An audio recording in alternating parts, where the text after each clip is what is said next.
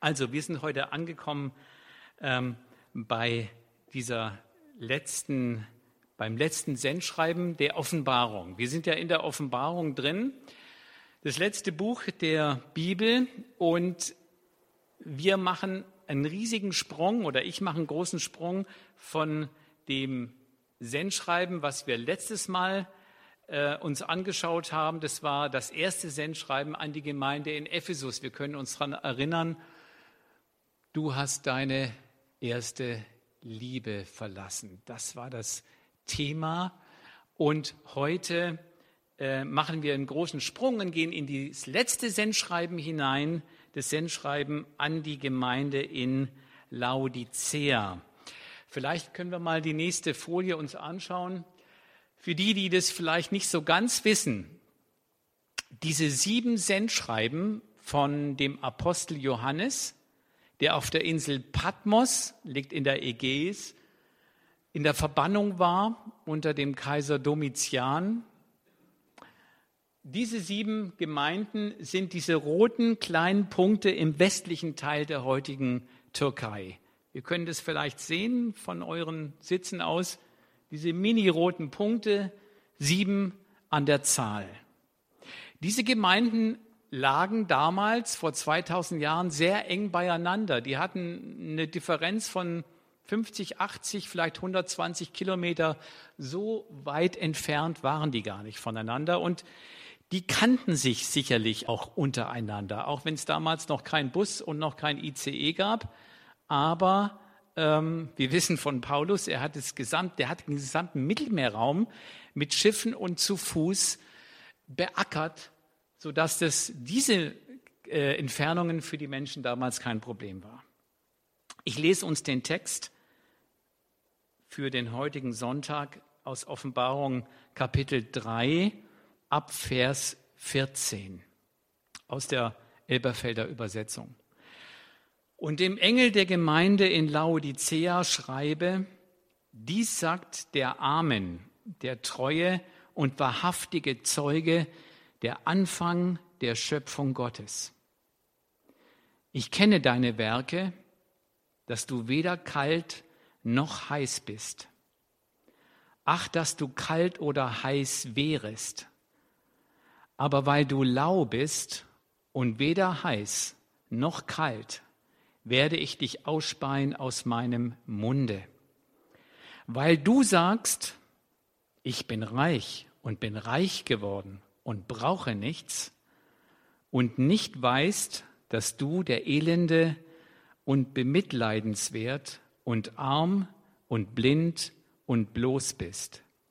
So rate ich dir, von mir im Feuer geläutertes Gold zu kaufen, damit du reich wirst, und weiße Kleider, damit du bekleidet wirst, und die Schande deiner Blöße nicht offenbar werde, und Augensalbe, deine Augen zu salben, damit du siehst.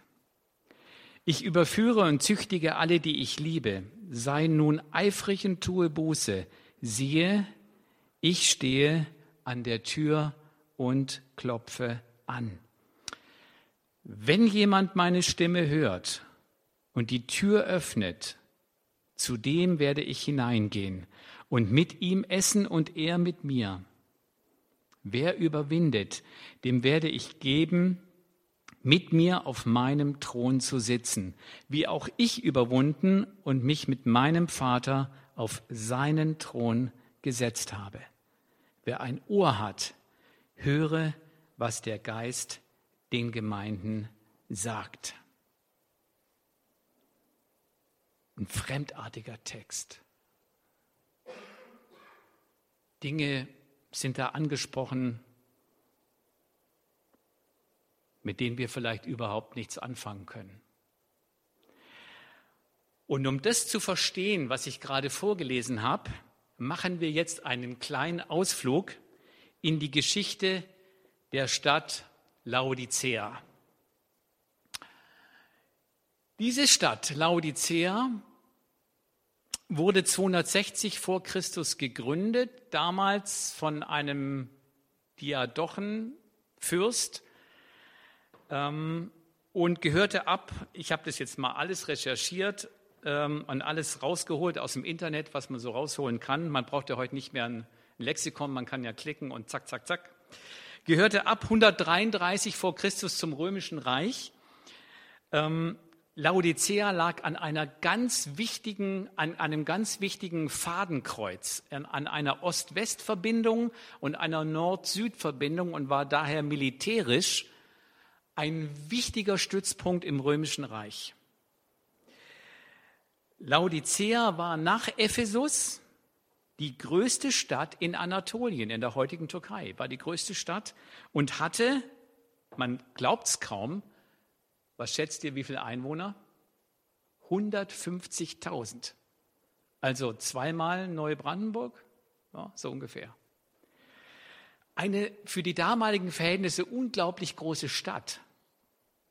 Und wir sehen, ähm, das ist jetzt hier die sogenannte syrische Straße, das ist die Ost-West-Achse. Man hat erst in den 60er Jahren, habe ich jetzt gelesen, äh, Ausgrabungen in Laodicea gemacht und man findet immer größere Anlagen, immer mehr. Wir ne-, gucken uns mal die andere, die nächste Folie an. Das ist die Tempelanlage, die ist auch mass, mammuthaft groß. Ähm, man kann schon die, die Ausmaße erkennen. Äh, das war also kein kleines Dorf, das war eine große Stadt. Vielleicht war es nicht, jetzt mal um im Bild zu sprechen, war nicht Berlin, aber das war so die Größe von München oder Hamburg. War dann ziemlich groß für die damaligen Verhältnisse. Schauen wir uns mal das nächste Bild an.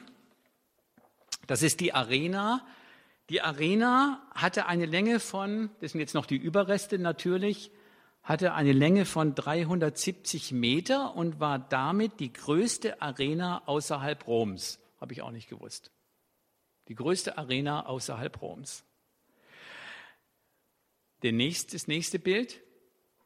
Diese Arena, wer sich daran erinnert, ich habe das schon mal gezeigt, diese Arena hat Titus erbaut. Titus, der ältere Sohn von Vespasian. Wir haben ja damals schon mal vor, vorletztes Mal das Bild uns angeschaut. Domitian war der jüngere Sohn von Vespasian und Domitian hatte diese zweite Welle der Christenverfolgung ausgelöst. Unter der Herrschaft Domitian war Johannes auf Patmos verbannt. Und sein älterer Bruder, der Titus, das ist so das wissen viele, Titus im Jahr 70 nach Christus und Titus hat er Jerusalem erobert und zerstört und den Tempel auch, bis auf die Grundmauern. So wie Jesus das im Übrigen 30 Jahre vorher, 40 Jahre vorher verkündet hat oder prophezeit hat.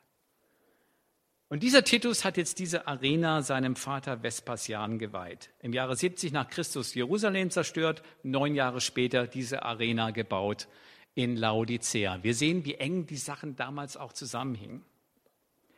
Nun, Laodicea war nicht nur eine große Stadt, sondern Laodicea war auch eine sehr reiche Stadt. Und jetzt lese ich uns ein paar Sätze vor aus einem historischen Artikel. Ähm, bevor ich da meine eigenen Worte verwende, lese ich uns mal die wenigen Sätze vor zum Thema Reichtum in Laodicea. Das Ausmaß des Reichtums wird durch die Tatsache beschrieben, dass Laodicea nach dem schrecklichen Erdbeben im Jahre 60 nach Christus ohne die finanzielle Hilfe Roms wieder aufgebaut wurde.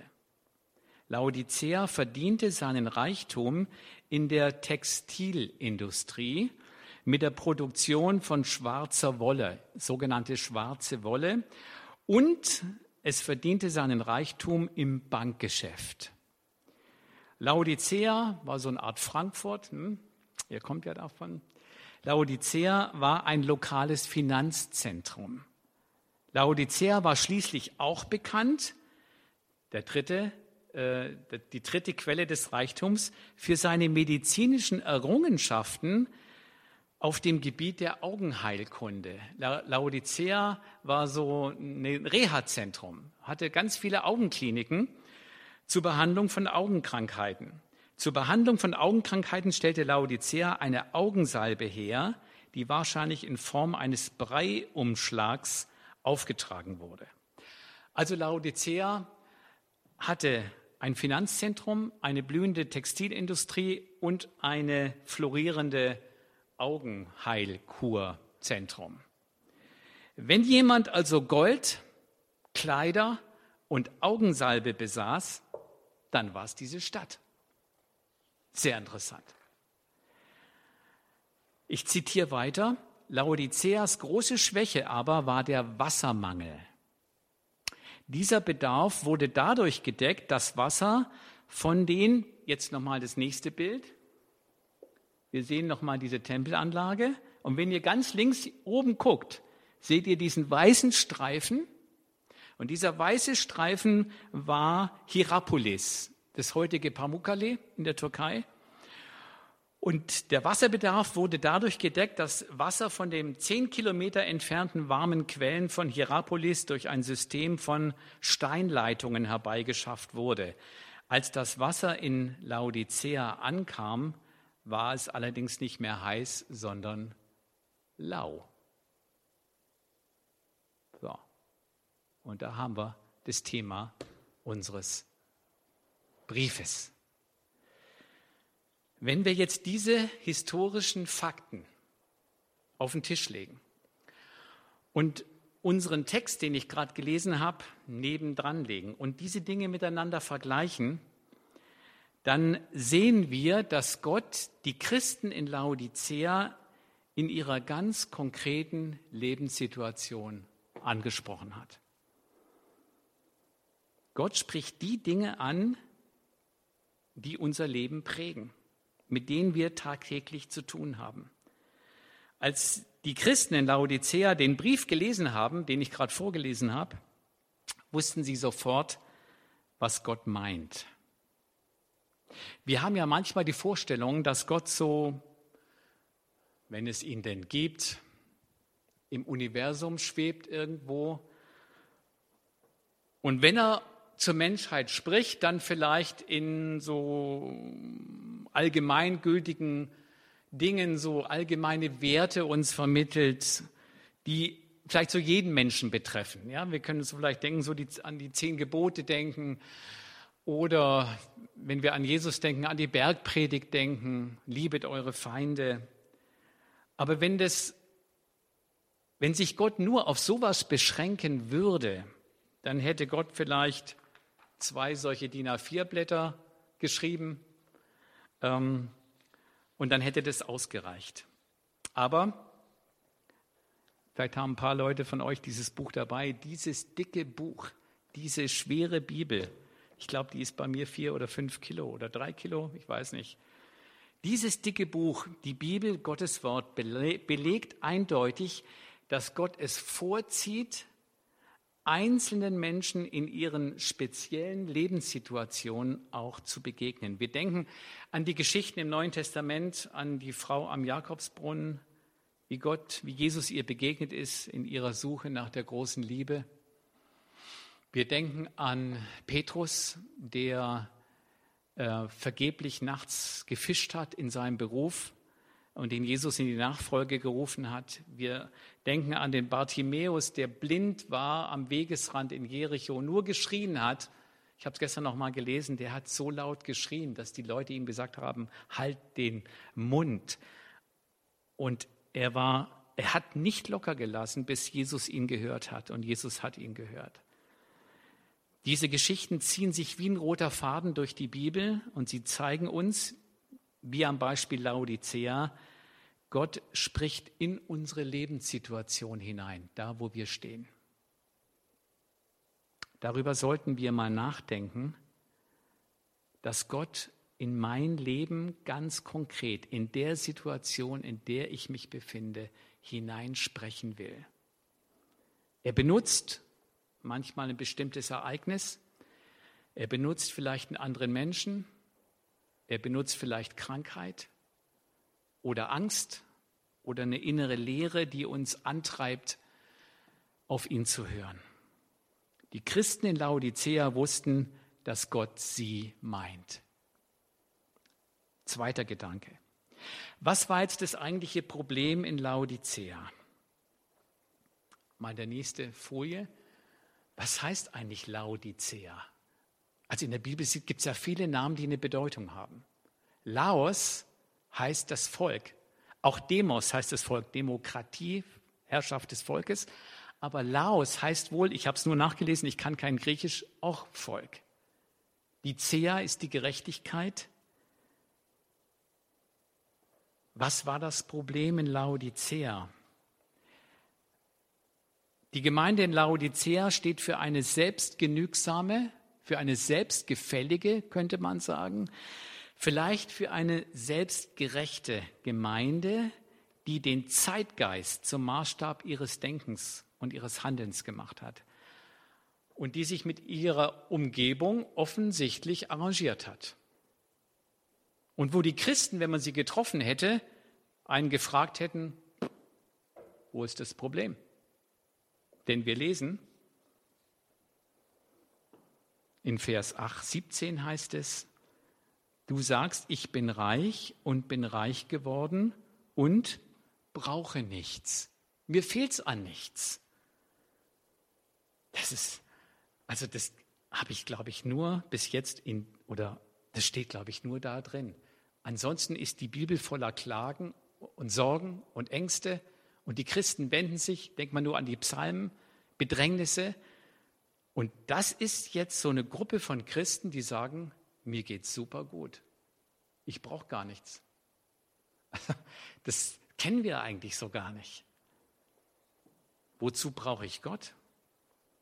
Wenn ich Geld brauche, gehe ich zur Bank. Wenn ich krank bin, gehe ich zum Arzt. Wenn mir langweilig ist, gehe ich, mache ich Urlaub oder schalte den Fernseher an. Wozu brauche ich Gott? Mal die nächste Folie.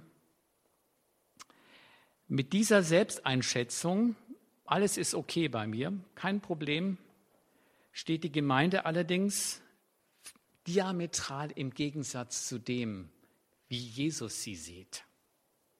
Jesus sagt den Christen in Laodicea, dass sie lau sind, dass sie trotz ihres Reichtums, trotz ihrer Banken, trotz ihres Finanzzentrums, dass sie arm sind, dass sie trotz ihrer Boutiquen an jeder Ecke nackt sind, dass sie trotz ihrer Spezialaugenkliniken und Apotheken und was weiß ich nicht alles blind sind, dass sie lau, arm, nackt und blind sind. Die Menschen, die dieses Sendschreiben gelesen haben in Laodicea, sind in Wahrheit das Gegenteil von dem, wofür sie sich halten. Sie meinen, sie befinden sich in einem, in einem tadellosen Zustand und wissen nicht, dass sie in diesem Zustand vor Gott nicht bestehen können. Ich habe ja viel mit Straftaten zu tun. Und eines der gemeinsten Straftaten ist der Betrug. Warum? Weil das Opfer eines Betruges gar nicht weiß, dass es Opfer eines Betruges geworden ist. Sonst wäre es nämlich nicht betrogen worden. Bei einer Körperverletzung, bei einer Beleidigung spüren wir ziemlich schnell, dass wir Opfer einer Straftat geworden sind oder eines Raubes oder was auch immer. Bei einem Betrug merken wir überhaupt nicht, dass wir über den Tisch gezogen worden sind. Und es ist oft so, dass der Betrogene eine Anzeige erstattet zu einem Zeitpunkt, wo der Täter schon längst über alle Berge ist. Der Selbstbetrug ist die schlimmste Art von Betrug. Der Selbstbetrug heißt, ich habe mir mein ganzes Leben was vorgemacht. Wir kennen so manche Äußerungen von so Hollywood-Schauspielern, die am Ende ihres Lebens manchmal zu dem Punkt kommen, boah, ich habe mein Leben aufs falsche, aufs falsche Pferd gesetzt. William Carey, ich habe da mal ein Zitat von dem gelesen, es war ein großer Indienmissionar im, vor, vor, im vorletzten Jahrhundert. William Carey hat gesagt, ich habe keine Angst vor dem Scheitern, aber ich habe Angst davor, in Dingen erfolgreich zu, zu sein, die keine Rolle spielen. Nochmal, ich habe keine Angst vor dem Scheitern, aber ich habe Angst davor, in Dingen erfolgreich zu sein, die keine Rolle spielen. Aufs falsche Pferd gesetzt. Jesus sagt zu der Gemeinde in Laodicea, du meinst zwar, du bist reich und schick, tolle Kleider und du hast den Durchblick, in Wahrheit bist du arm, nackt und blind. Und du bist lau. Und ich habe mich gefragt, was heißt Lauheit? Wenn ich einen Topf mit heißer Milch von der Herdplatte wegnehme, dann warten wir ein paar Minuten, dann wird aus der heißen Milch eine warme Milch und dann warten wir noch mal ein paar Minuten und dann wird aus der warmen Milch eine laue Milch. Und dann schmeckt die Milch nicht mehr. Sie ist weder kalt noch heiß. Laodicea hat den Kontakt zur Herdplatte verloren. Laodicea hat den Kontakt mit Jesus verloren. Die mögen noch so einen religiösen Schein gehabt haben, aber eigentlich haben sie den unmittelbaren Kontakt mit Jesus, mit Gott verloren. Und deswegen sagt Jesus, euer Zustand ist im Grunde schlimmer als der Zustand eines Menschen, der gar nicht an Gott glaubt. Der ist nämlich kalt. Und kaltes Wasser ist belang, äh, hinlänglich erfrischender als laues, lauwarmes Wasser. Dritter Gedanke. Jetzt ist die Frage, wie geht es jetzt eigentlich weiter? Wie geht es jetzt weiter? Bleibt Gott, um jetzt mal medizinisch zu sprechen, bei dieser Diagnose stehen? Zuckt er mit den Schultern und sagt, hoffnungsloser Fall? Pech gehabt, suche ich mir eine andere Gemeinde. Abgeschrieben. Oder lässt Gott sich was anderes einfallen? In Vers 18 sagt Jesus, ich rate dir, von mir im Feuer geläutertes Gold zu kaufen, damit du reich wirst, weiße Kleider, damit du bekleidet wirst und Augensalbe, damit du wieder siehst. Jesus will dieser Gemeinde sagen, alles, was dich reich macht, alles, was dich gesund macht und auch alles, was dich schön macht, das bekommst du nur bei mir. Das bekommst du nicht von der Welt, in der du lebst obwohl Laodicea reich war und bekleidet war und Augensalben hatte. All das, was dich reich macht, was dich gesund macht, was dich schön macht, bekommst du nicht in dieser Welt. Bekommst du nur von mir. Das müssen wir uns selber immer wieder sagen. Alles, wonach wir uns sehnen, kriegen wir nur von Jesus selbst. In dem nächsten Bild sehen wir ein, eine Aussage von Paulus im Kolosserbrief, da heißt es, die kennen wir auch, in Christus liegen verborgen alle Schätze der Weisheit und der Erkenntnis. Das war mal irgendwann eine Jahreslosung, kann ich mich daran erinnern. In Christus liegen verborgen alle Schätze der Weisheit und der Erkenntnis. Jesus selbst ist die große Schatztruhe, wenn wir uns mal so eine Schatztruhe vorstellen, in der wir unser wahres Glück wirklich finden können. Aber, und das finde ich sehr interessant an unserem Text, bei all dem drängt sich Jesus nicht auf. Das ist, weil er sagt, ich rate dir, ich rate dir, komm zu mir und kauf die Dinge bei mir. Wie ein Arzt, der seinem kranken Patienten sagt, ich rate dir, nimm morgens, mittags, abends oder nachts die und die und die Tabletten. Ich rat's dir nur. Einnehmen musst du selber. Oder wie ein Lehrer, der einem Schüler, der vielleicht versetzungsgefährdet ist, sagt, pass auf, das und das und das Nachhilfeprogramm musst du jetzt durchziehen. Du musst schon selber das machen. Ähm,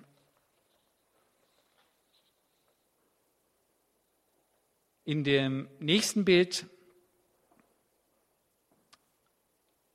lesen wir einen Vers, der aus der Offenbarung nochmal genommen wird. Im letzten Kapitel der Bibel, einer der letzten Verse, sagt Jesus zu uns, wen dürstet, der komme. Und wer da will, ich habe es unterstrichen, wer da will, der nehme das Wasser des Lebens jetzt habe ich es als Schwabe nochmal unterstrichen, umsonst. Wir können zwar bei ihm kaufen, aber wir brauchen kein Geld mitnehmen. Es ist alles umsonst bei ihm. Das ist für mich als Schwabe super. Vierter und letzter Gedanke. In Vers 20 lesen wir, nächste Folie, siehe, ich stehe an der Tür und klopfe an. Peter hat ja vorhin ganz am Anfang uns ein paar Türen gezeigt in diesem Video, verschiedene Türen, wo Jesus davor steht und anklopft. Das ist das andere Bild, was wir hier in diesem Sendschreiben haben. Ein anderes Beispiel dafür, dass Jesus sich uns nicht aufdrängt. Er klopft. Er platzt nicht in unser Leben hinein. Ähm, ich hatte mal mit meinem älteren Bruder ein längeres Gespräch und er hat mir so sinngemäß mir gesagt, ja, weißt du, wenn es einen Gott wirklich gibt, dann, dann soll er sich mir doch vorstellen, dann soll er doch kommen. Und dann habe ich nur zu ihm gesagt, der platzt nicht in dein Haus rein. Das ist kein Einbrecher, der die Scheiben einschlägt. Der drückt die Tür nicht auf, er klopft. Manchmal hören wir dieses Klopfen nicht. Warum? Vielleicht, weil es in unserem Leben zu laut ist. Weil die Musik zu laut ist, weil, uns, weil wir zu umtriebig sind. Oder vielleicht, wenn wir, weil wir zu beschäftigt sind, je nachdem. Manchmal klopft Jesus ein bisschen lauter, manchmal klopft er ganz leise. Aber wenn wir dieses Klopfen hören und wenn wir die Tür aufmachen, dann, sagt Jesus, ich ergänze diesen Satz, zu dem werde ich hineingehen und mit ihm essen und er mit mir. Ja, essen, habe ich aufgedacht. Jesus kommt zu mir und isst mit mir. Da fiel mir ein, das ist genau dieses Essen, was wir lesen im Gleichnis vom verlorenen Sohn, wo der Sohn kommt und was macht der Vater für ihn? Ein Festmahl. Wenn Jesus kommt in unser Leben, beginnt ein Festmahl. Das heißt, er wird, ich werde mit ihm essen und er mit mir. Wenn Jesus in unser Leben hineinkommt und wir ihm die Tür öffnen, kriegen wir die, das Versprechen von ihm, die Verheißung, dann komme ich hinein und werde mit dir ein Festmahl feiern. Vielleicht haben wir Jesus ja schon mal in unser Leben hineingelassen, in unser Haus. Aber vielleicht haben wir ihn im Flur sitzen lassen und haben ihm da einen schönen Stuhl angeboten. Und da sitzt er jetzt im Flur. Aber er würde gern Zutritt haben, um es jetzt mal bei diesem Bild zu bleiben im Haus, er würde gern Zutritt haben ins Wohnzimmer, auch ins Schlafzimmer oder ins Arbeitszimmer oder ins Fernseherzimmer. Wir haben so viele Zimmer in unserem Haus. Wir sagen ja oft Jesus ja, aber nicht überall. Und das ist unser Grundproblem als Christen. Wir sagen ja, Jesus, ja, doch, ja, komm rein. Aber es gibt doch ein paar Dinge, die wollen wir gerne selber regeln. Ich merke das bei meinem, in meinem Leben Tag für Tag. Das ist unser Normalzustand. Wir brauchen gar nicht so fromm tun. Wir sind so. Regina hat da gerade zum Beispiel vorhin gebracht. Letzte Folie. Ich komme zum Ende. Jesus sagt, ohne mich könnt ihr nichts tun. Das Beispiel vom Weinstock. Beispiel vom Weinstock. Ohne mich, getrennt von mir, könnt ihr nichts tun. Euer Leben wird kein Gelingen haben. Euer Tun wird kein Gewicht haben und auch keinen Bestand haben, wenn ich nicht in jedem Raum, in jedem Regal, in jeder Schublade bei euch beheimatet bin. Ich will in euer Haus, in eure Zimmer, in den letzten Winkel eures Lebens hinein. Und es fällt uns oft so schwer und manchmal dauert es Jahre, bis wir erkennen, ich schaffe es nicht. Möge Gott uns den Mut geben uns allen ganz neu diese Tür oder diese Türen zu öffnen, damit er das Werk, sein Werk vollbringen kann, was er mit uns vorhat. Amen.